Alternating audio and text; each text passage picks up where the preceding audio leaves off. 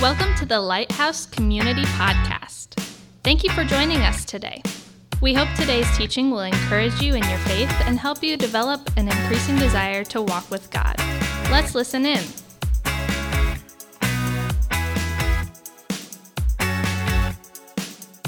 Welcome to Lighthouse this morning. We're so glad you're here. Uh, those that are watching in from uh, out of town uh, online from Fostoria and Bluffton, and then others that are not able to be here today watching from home. We're just glad that you're part of the Lighthouse family with us this morning. Uh, my name is Larry Sewell. I'm one of the elders here at the house, working with Fritz and Don and others uh, uh, working with Lighthouse. Um, this is the second talk, the second sermon in our series called Yes, and we're working through the vision, mission, and values of the Lighthouse Church together. As I was working uh, on this particular talk, uh, my mind went back to something that happened in high school, uh, something called value clarification. Now, when I was in high school, uh, you might not be able to guess this, but I was kind of a science and math geek. You know, I was the guy that did the homework, that kind of stuff. And uh, somehow I uh, was talked into maybe signing up for a class on marriage and the family. And so this is this geeky guy, and I'm signed up for marriage and the family. I didn't know much about marriage and the family, but I had heard that Mr. Lee, the teacher of that class, uh, was into martial arts, and he liked to talk about martial arts during his classes. So I thought, well, you know, how bad could it go? So I signed up for uh, Mr. Lee's class. Uh, I remember the first thing that we did. We, we had to put a, a budget together, and they would assign a boy and a girl together to work on a family budget. And I've been thankful ever since that I didn't marry that girl because we would have been bankrupt by now. Yeah.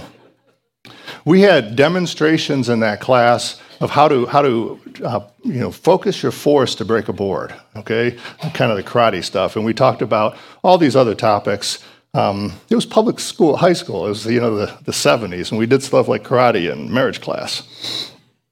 But the most valuable thing I remember from that class was uh, from this uh, exercise he would do each week called value clarification. And the, he would come up with these just impossible circumstances in life that could happen. And then, uh, as a group, we would have to decide what we would do if we found ourselves in that circumstance. Now, what his intent was, was to, to make us start thinking outside the box, to think very clearly about those things which are important to us. It was intended to help us see ourselves, to understand ourselves in a really clear way. He wanted to expose our thinking.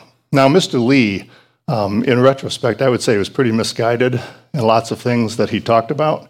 But one thing that has stuck with me since that class, when I was 16 years old, was that we act from the center of who we are. Who we are in our heart, that's what comes out. What we think about ourselves actually determines the course of our lives. What we think about determines where we go in life. The battle for the heart and the mind, this is where it all occurs, right here. The battle for our lives uh, occurs in our, in our heads. Um, the Bible says it this way from the abundance of the heart, the mouth speaks. Or another translation of a verse uh, from a, a verse in Proverbs says this As a man thinks in his heart, so is he. It's a biblical idea. Our identity is everything. Our identity in Christ is everything. What we think about ourselves determines the course of our lives. So, we're in this short little series called Yes. We're talking about the mission and values and outcomes of the church. And it's all about, uh, it's all about actually identity, who we are as a people individually and then collectively uh, as a church. So put a finger in Ephesians chapter 1 and then also Philippians 2. We're going to be in both places. And I'm going to spend a little bit of time setting up the, uh, the idea of the outcomes before we actually get there. In Ephesians chapter 1, uh, we learn that God is our creator. Okay? He wants to be a part of every aspect of our lives. And uh, I'd like to pray to that end just before we start this morning. God, we pray to you as our creator the one who made us, the one who loves us. We pray that you would open our hearts. We pray that you'd open our minds, that we would see from your word what you have for us to know this morning. I pray these things to Jesus. You may not know this, but your identity as an individual Christian, collectively, all of us together, creates the identity of the church. The church is made up of the people, and identity, as I said before, is everything. I'd like to walk through some verses from Ephesians chapter 1 that lay out a biblical case for the identity of the Christian. In chapter 1, verse 4, it says this Even before God made the world, he loved us. He chose us in Christ to be holy and without fault before his eyes. If you're a genuine believer, God chose you to be in Christ, to be forgiven, to be set apart for himself. The Apostle Paul never got over, I think, the grace, the overwhelming grace that he experienced by God. You can read about his life as the persecutor of the church in Acts chapter 7 and 8, a man who was uh, doing everything he could to stop the movement of the church in the early days. And when he met Jesus in Acts chapter 9 and he was converted, he went completely the other way. His entire life was radically changed by meeting God. It reminds me of the story back from Jeremiah chapter 1, when God is speaking to Jeremiah and he says this I knew you before I formed you in your mother's womb. Before you were born, I set you apart and I appointed you as a prophet to the nations. God knows us from before our birth. I think it's worth taking a moment to reflect on that aspect of our identity as Christians. Most of you today claim Jesus as your Savior, and the Holy Spirit is active in your life. The, the acid test, if God's really in your life, is the presence of the Holy Spirit. And if that's the case for you, what it means is this God chose you to be His child. This is your identity. Of all the characters in the world, He chose Christians in this room and, and online to be His children. Verse 5 says this God decided in advance to adopt us into his own family by bringing us to himself through Jesus Christ. That's what he wanted to do, and that gave God great pleasure. Verse 7 He's so rich in kindness and grace that he purchased our freedom with the blood of his Son, and he forgave our sins. The Greek actually says, according to the riches of his grace. Christians are set free from the jail cell of sin. We're forgiven. We stand before God in the, in the state of perfection, in the perfection of Jesus, forgiven. He has forgiven us, and we stand with Christ. Verse 13 He identified you as His own by giving you the Holy Spirit, whom He promised long ago.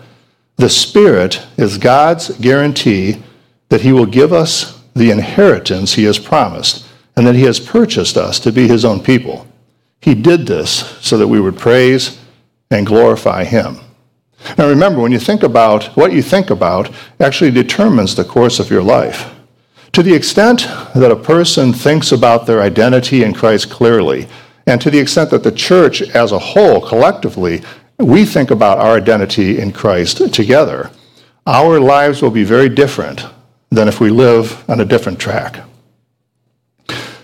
So for the Christian, it's true that God has chosen us, that we are forgiven, that our eternal future is secure, and that the Holy Spirit lives in us.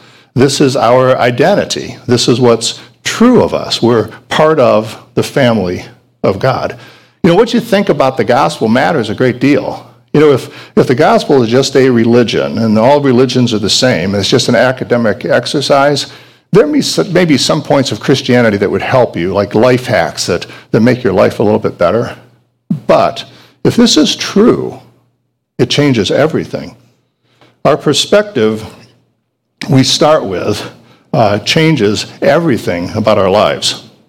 In your bulletin this week, you should have something that looks like this. This is the Lighthouse Community Vision Outcomes and uh, values. We're going to be on the lower part of the first page here, uh, talking about our outcomes that we pray for, the things that we celebrate here at Lighthouse. You might want to pull this out because we're going to go through this part of the outline in just a little bit.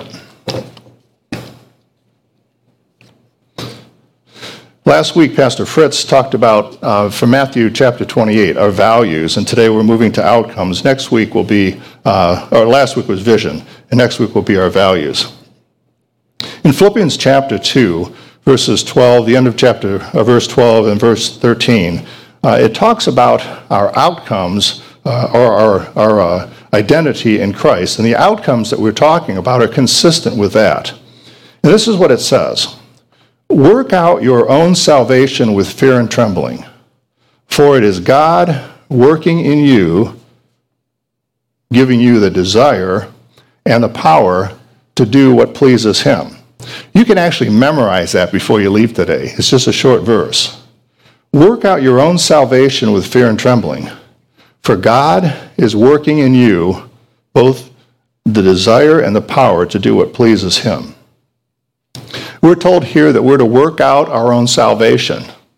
God puts the, the uh, puts it on us. Work out your own salvation. And yet at the same time, while this is going on, God is working in our lives to give us both the desire and give us the capacity, the power to do the things that God uh, wants us to do. This verse is speaking of a partnership, a partnership between Christians and God altogether. Now, this verse is not talking about me and God as much as it is talking about us and God. All of the words in this verse are in the plural. And this verse is written to churches. This is talking about y'all together work out your salvation with fear and trembling because God is right there giving you the capacity and the desire to do it. We've talked about our identity just a little bit. We're forgiven. We stand uh, together as children of God. Now, before we talk any more about those verses, I want to talk a little bit about the context of what Paul is saying just before he said those verses in chapter 2. You know, this is kind of the way you do Bible study. You read something and then you go back and you look at the context and you put all the pieces together. It's like making a puzzle to understand fully what uh, the author is saying. In chapter 1, we learn that when Paul is speaking to the Philippian believers, he's remembering times from the past. These guys had war stories together in the gospel. Uh, you can read in Acts chapter 16 about Paul and Silas going to Philippi. Remember the man from Macedonian call said, call, and said, come, come help us, right? Paul wanted to go a different direction. The Spirit of Christ prohibited him and sent him west instead. And he ended up at Philippi. And this was a place where God did remarkable things. There were miracles involved, people came to faith. God was working in just a crazy way there in Philippi. And Paul has this, this great affection for these people because they were kind of compadres. They were, they were partners in this ministry. And when Paul writes to them in chapter 1, before we get to those verses in chapter 2, he lays the foundation for what's true of us because of our identity in Christ, what's true of us as Christians. And this is what he says, verse 6 uh, of chapter 1. I am certain that God, who began a good work in you, will continue that work until it is finally, finished on the day when Jesus Christ returns. God's work in you is not once and done. It's not something that uh, we believe and then we go on and live our lives like we did before, but instead, uh, the Bible says that God never gives up on us. In fact, his plan goes on and on and on until Jesus returns to judge the world, the new heaven and the new earth is established. It goes on forever. It's God's plan for, for your life to be transformed into the image of Christ. To the very end, God is focused on that one thing.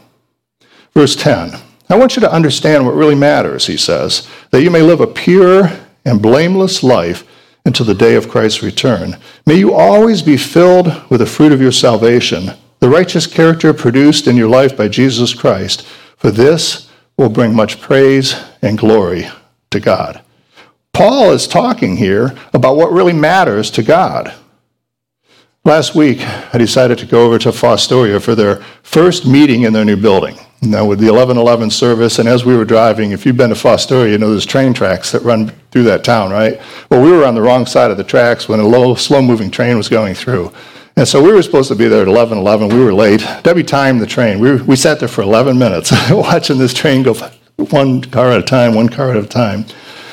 You know, a train doesn't get to its destination necessarily because it goes fast.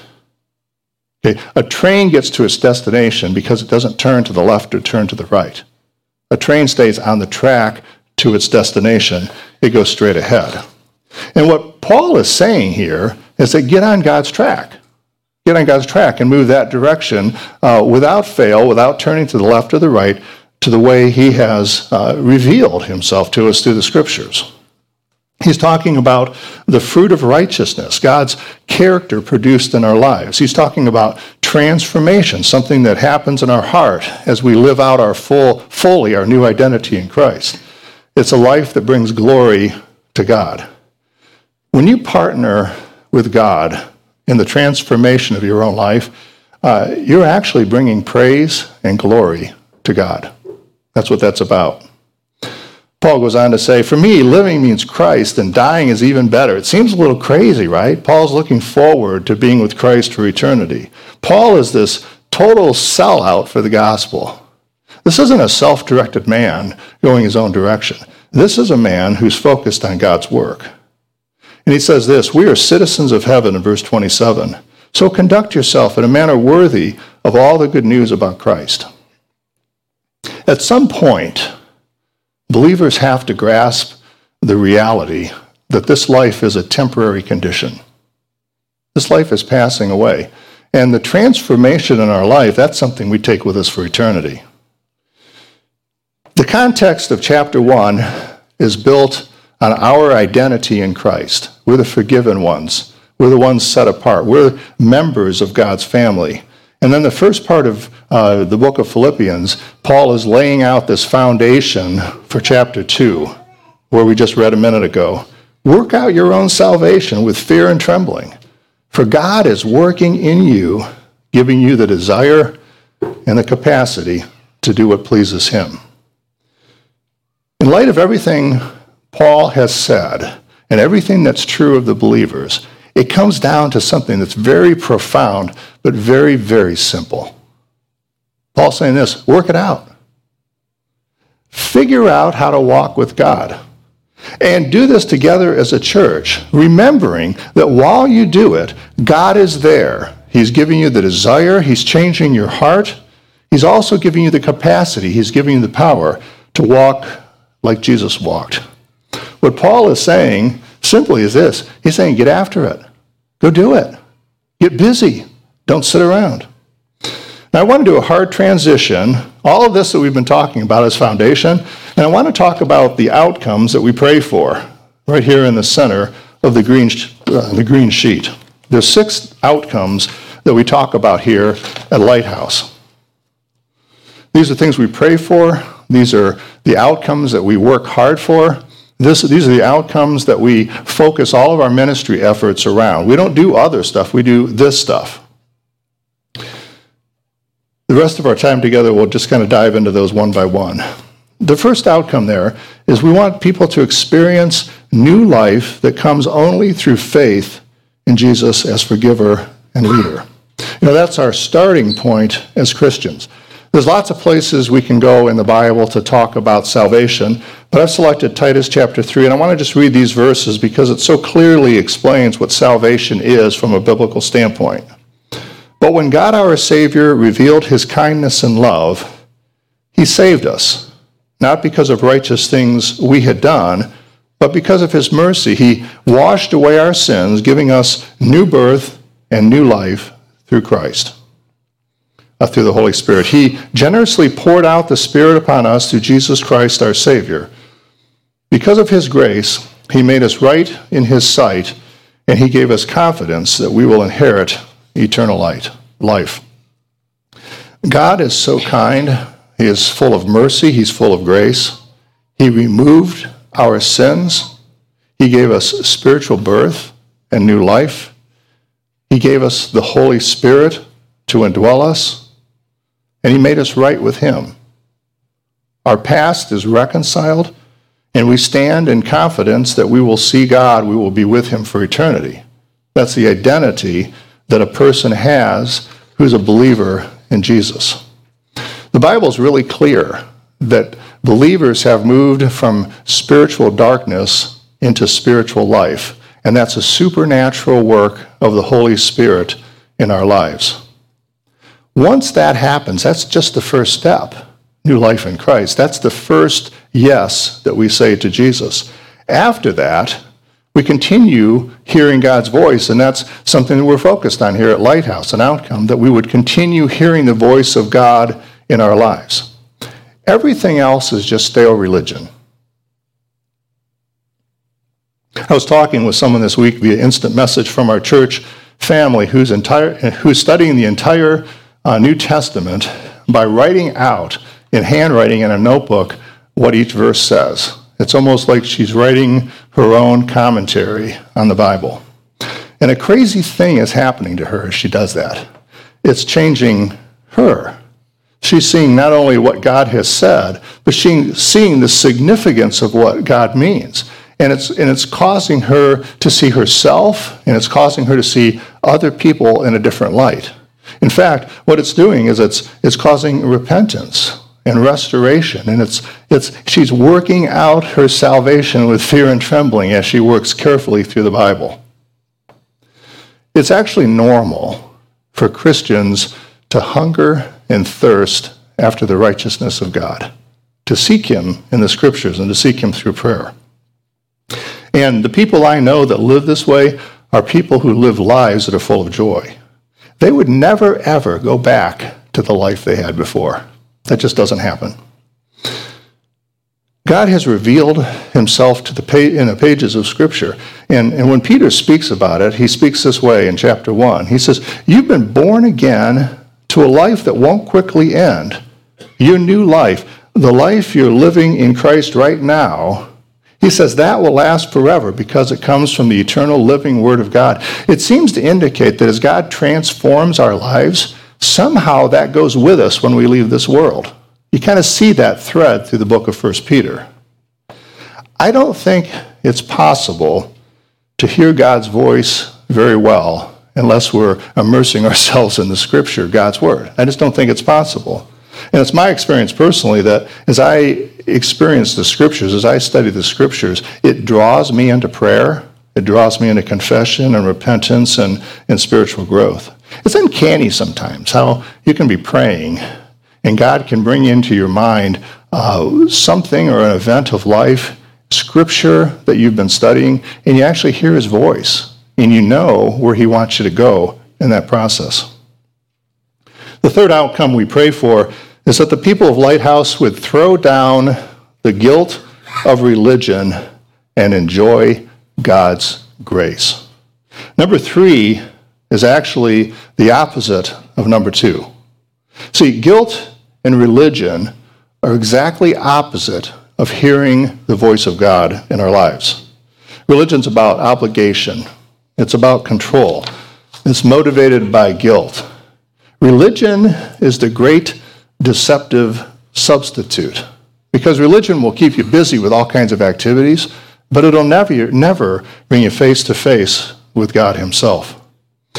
You know, Satan is the accuser of the brethren. He's the one that piles guilt on, right? Piling it on. Where believers instead stand in their true identity. They stand forgiven. They stand in the presence of God, reconciled to God Himself. Pastor Matt Smith talk, talked about this topic a few weeks ago, and that's a, a sermon worth going back and listening to. The next outcome is growth, taking steps of real meaningful spiritual growth as the Holy Spirit transforms our lives. I've noticed something when lots of preachers talk um, that lots of people hearing that uh, think we're talking about a box, okay, where you put your, your God stuff in. Okay, there's a box. You maybe you, and the thought is, well, maybe the preacher's asking for me to put more things in the God box. You know, maybe more money, or maybe more time, or a little bit more of my attention, something like that.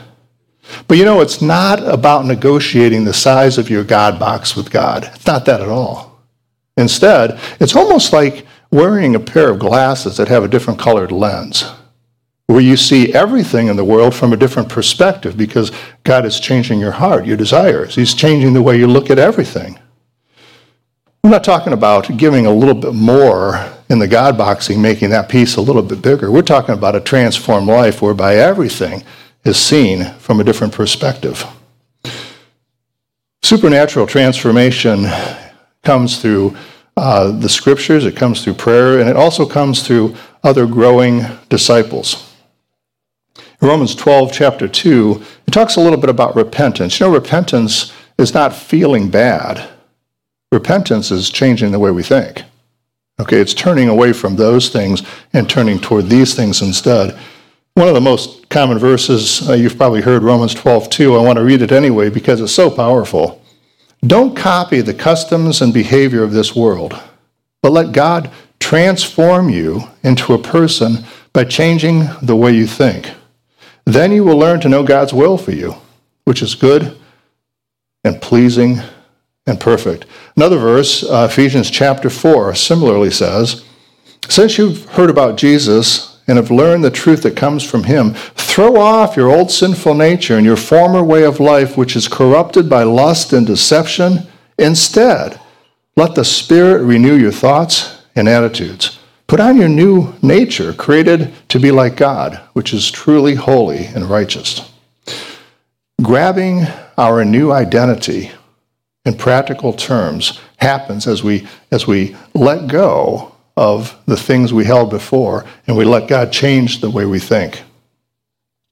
The fifth outcome is discovering our spiritual gifts to serve others. you know, there's a lady in this church who always, excuse me, who always makes me feel better whenever I see her. Do you know people like that? Um, she has a way of making people feel comfortable and feel valued. It's just the way she is. Okay, she prompts people to prayer and to seek God. And there's lots of different folks in our church that have that same gift. You might say that she is dialing into her spiritual gift of encouragement. That's what she's doing, encouraging other people to walk with God. But did you know that the spiritual gift of encouragement and friendliness is often the doorway by which people are able to access the truth of the gospel.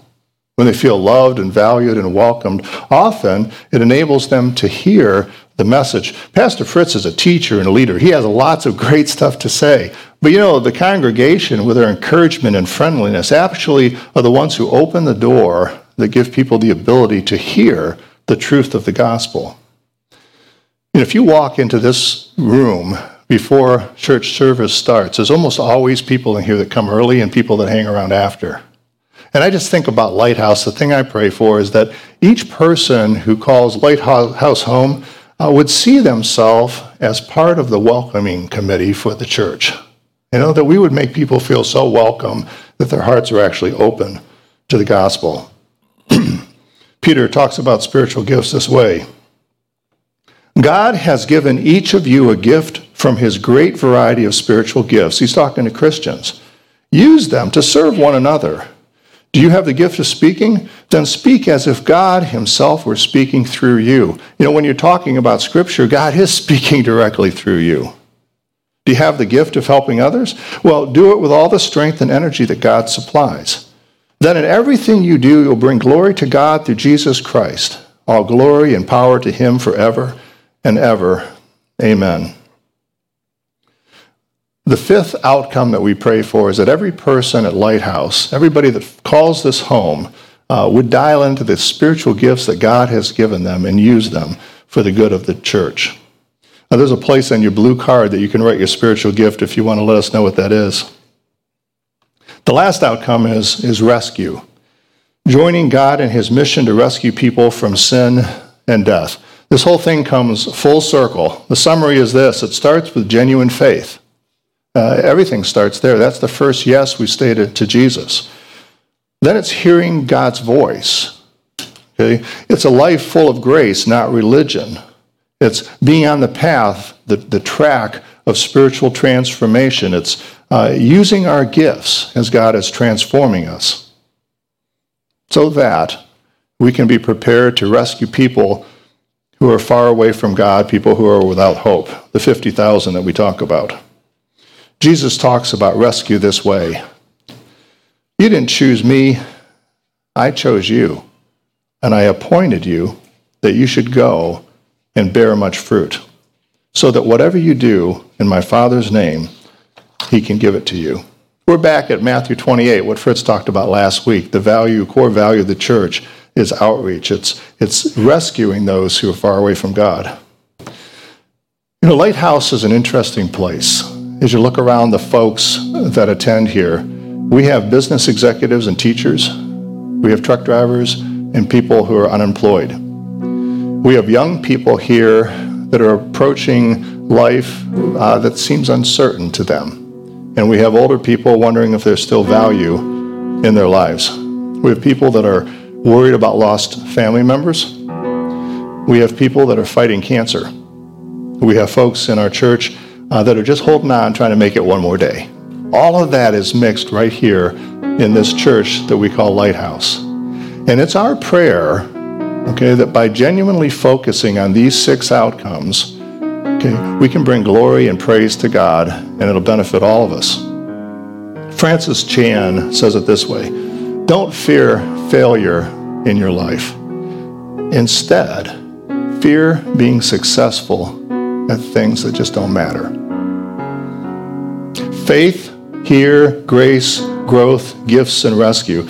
These are the outcomes that bring a smile to the face of God. God is working in you, and He would say, if I mean, in all the theology of the Bible, He'd say it this way get after it. Learn to walk with God in every way you can. I would encourage you to look at these outcomes in your life. Look at these outcomes in the church and pray for God to work among us and celebrate when we see Him move. Uh, I'm going to end this uh, morning with prayer. Uh, this is your opportunity to prayer to pray. We're going to have prayer uh, partners in the corners of the room, and this is an opportunity for you to um, come together and pray uh, with somebody, or if you'd like to just pray where you are, that's fine also. So if you uh, stand together, we'd like to go ahead and close the service in prayer. And then the prayer partners will be available to you if you'd like to pray. Uh, after we pray, we'll be celebrating communion this morning. So let's pray. God, I pray that you will stir the heart of each person here at Lighthouse today, that they'll actually pray. They'll pray either in their seat or they'll pray with a prayer partner this morning. We pray this through Jesus. Amen. Thanks for joining us. If you'd like to learn more about Lighthouse Community, check out our website at mylighthousecommunity.com or connect with us on Facebook. You're invited to join us live Sunday mornings at 9:09 or 11:11. Thanks again for listening to the Lighthouse Community Podcast.